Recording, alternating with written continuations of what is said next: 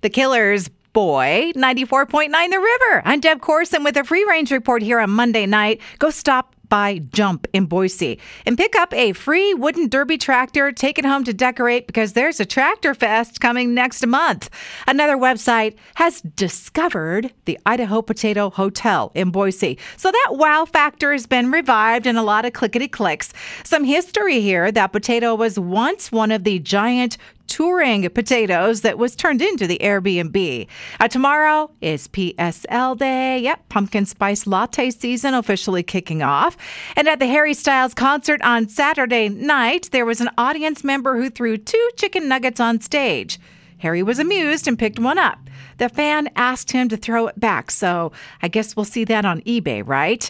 KFC in Japan celebrating fall with fried chicken, fried egg sandwiches, and Burger King in Japan is selling a new version of their chicken sandwich that they guarantee is bigger than your phone. the Fritos social media accounts are posting recipes. Now, the latest is for Fritos hot chicken.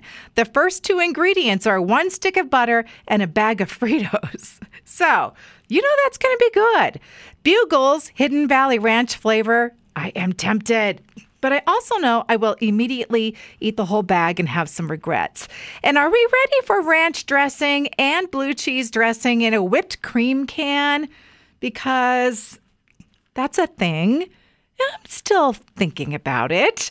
And I clicked on an article about why banana flavored things don't really taste like bananas. The explanation is that when banana flavoring was invented, it was based on a variety of bananas that you found in stores in the 1960s. And those are not the bananas we buy today.